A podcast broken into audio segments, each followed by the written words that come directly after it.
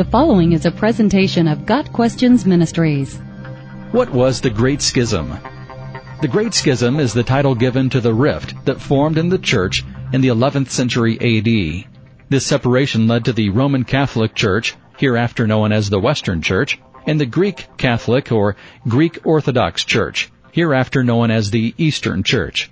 In order to best understand what happened, we need to examine history and the context in which that history occurred.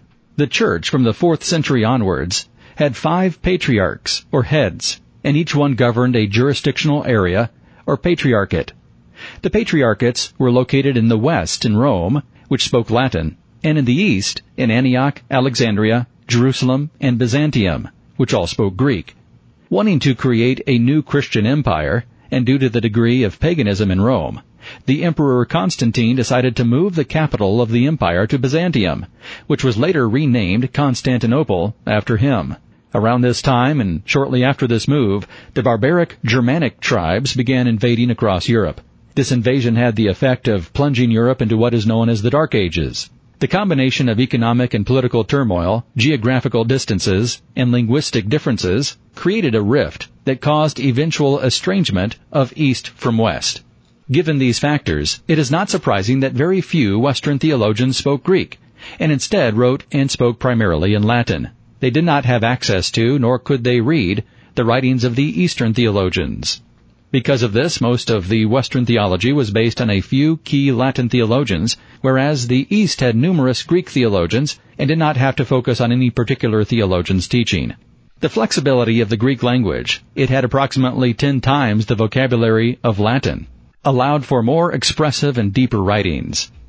The decline of literacy in the West led to the clergy being the primary teaching authority. This is contrasted with the East, where general education and more universities created a literate populace, and thus more lay theologians who played an active role in the church. The growing list of differences between East and West simply exacerbated the tensions. One of the most striking differences was that as new people were evangelized in the West, they had to use Latin as their liturgical and ecclesiastical language, while looking to Rome for leadership. On the other hand, missionaries from the East translated the Bible into the language of the people. When the new churches in the East became mature, they became self-governing and administratively independent from their mother church.